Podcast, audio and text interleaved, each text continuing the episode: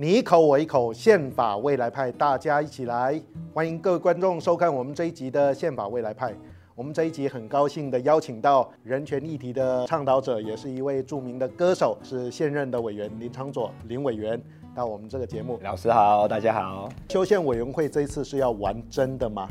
宪政层级，如果说百分之百要做到能够彻底的改革哈，我当然是认为制宪是较规矩啦，都是亲像冰岛安尼哈，在这一次的修宪委员会来对，让他去盘点所有的议题，每一个问题大家可以保持不一样的意见，最后国会通过的这个版本，不可能包山包海。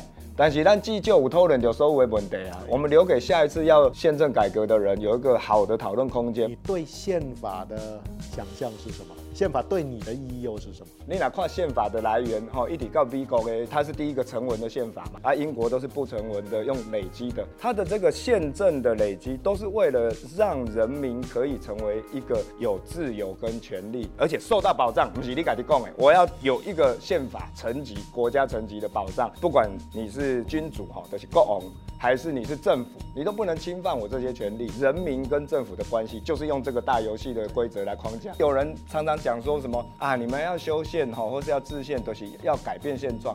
不是，我们是为了要符合现状。一九四七年的那个东西，那个是那一群住在那边的人，他们跟政府的关系，不是这两千三百万人跟两千三百万人的政府的关系。咱今麦在修改中华民国宪法，咱是为中华民国代表十四亿人来修改宪法，还是为着咱台湾两千三百万人？来修改宪法，因为这个问题如果不厘清的话，修宪的主体 We the people 到底我们那个 We 是谁？你就会遇到小明的问题了。小明到底是不是我们的这个 We？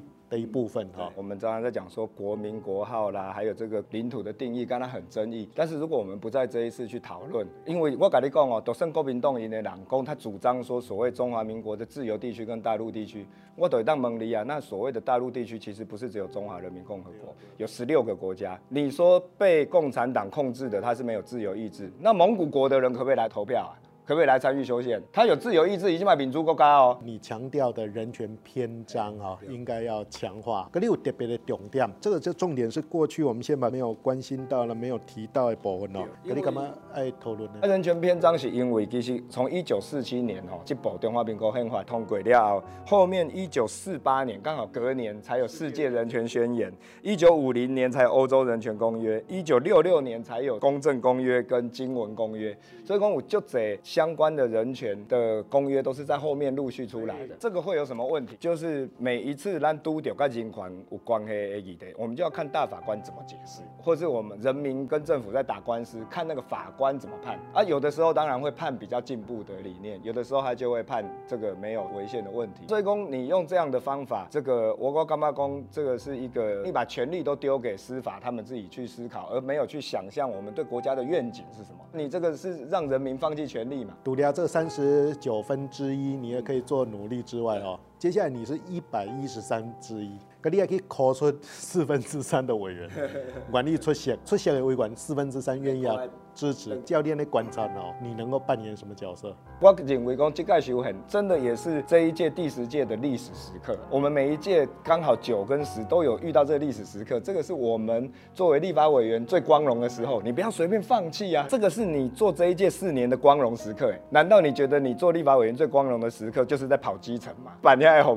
不是这个，这个是我们的例行的 routine，但是你总会有几个光荣时刻。我相信第十届的光荣时刻就是我们推出一个好的一个修宪案出来了。这个历史时刻是你可以到十年后来拿出来讲的嘞。像我，我现在就可以很光荣说，我当过第九届的立委，婚姻平权那个时候我是投赞成的。一九九零年我专参加野百合哈，你说嘛干嘛不可能啊？因为整个国会。都是老代表，然后呢，中原戡乱时期临时条款，已经三十几年啊，不可能改变。李登辉总统到底能不能够站在改革那一边？咱嘛不知道。间隔一下，会是讲啊，恁在少年的主张啊，一定无人诶。差别。可是你经过的那段时间哦，三十年后，我们跟下一代的年轻人讲到，我们野百合那时候如何去撼动这个国家的宪政体制，启动这个民主化的历程，黑喜棍的光荣时刻。那我们也问他，那你的光荣时刻是什么时候？这个也是要同时要告诉执政党的朋友，不要抱着那种说啊，到时候哈好像很难啊，反正国民党会反对。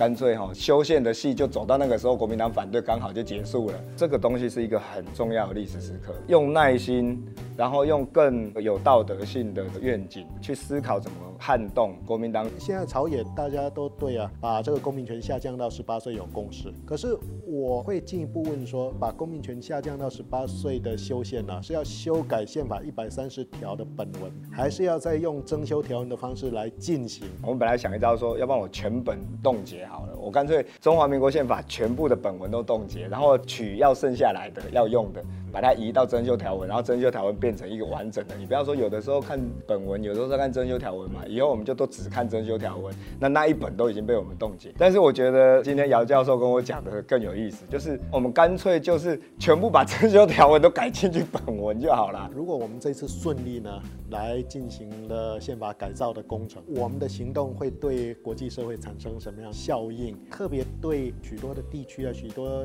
地方的人民呢、啊，会产生什么样的影响？我觉得对西藏、新疆、香港，或是说很多受压迫的民族来讲，他至少会认为说，台湾在这个国际社会，尤其在亚太地区，它是代表一个民主实践者。这个实践者就是他在宪政上面的改革，他也愿意继续往前。当我们在处理我们国家宪政层级的时候，我们就在证明我们是一个国家。要不然怎么会有宪法？你在跟全世界讲说台湾正在修宪，这就是在讲这是一个国家，它正在修宪。修宪是人民的主权行为，所以你透过修宪彰显这是一个国家，人民亲自来为这个主权啊发声。原住民族的权利的定义，我觉得台湾的国家重生就会完全脱胎换骨，看待自己国家的意义都不一样了。这个国家，我们的精神是什么？我觉得我们就是一种。持续在突破，然后持续去勇于克服困难，然后让自己变更好。也就是说，我们就是在亚太这边是第一线面对中国，但是我们却又不愿意服膺于中国他们所谓的亚洲价值。我们要证明说，我们就是在亚太这个地方是可以做出很多普世价值，在我们这里也可以落实。譬如公婚姻平权，这是其中一个，包括转型正义。我们现在在做宪政的改革，会让全世界觉得说，所以台湾还在做，台湾不会停下来，台湾要变更好的这一件事情，它不会停下来。非常谢谢啊，委员啊，接受我们今天的访问啊，我们也期待委在修建委员会扮演了不止三十九分之一，而是那个最关键的一位的角色。宪法未来派，下次见。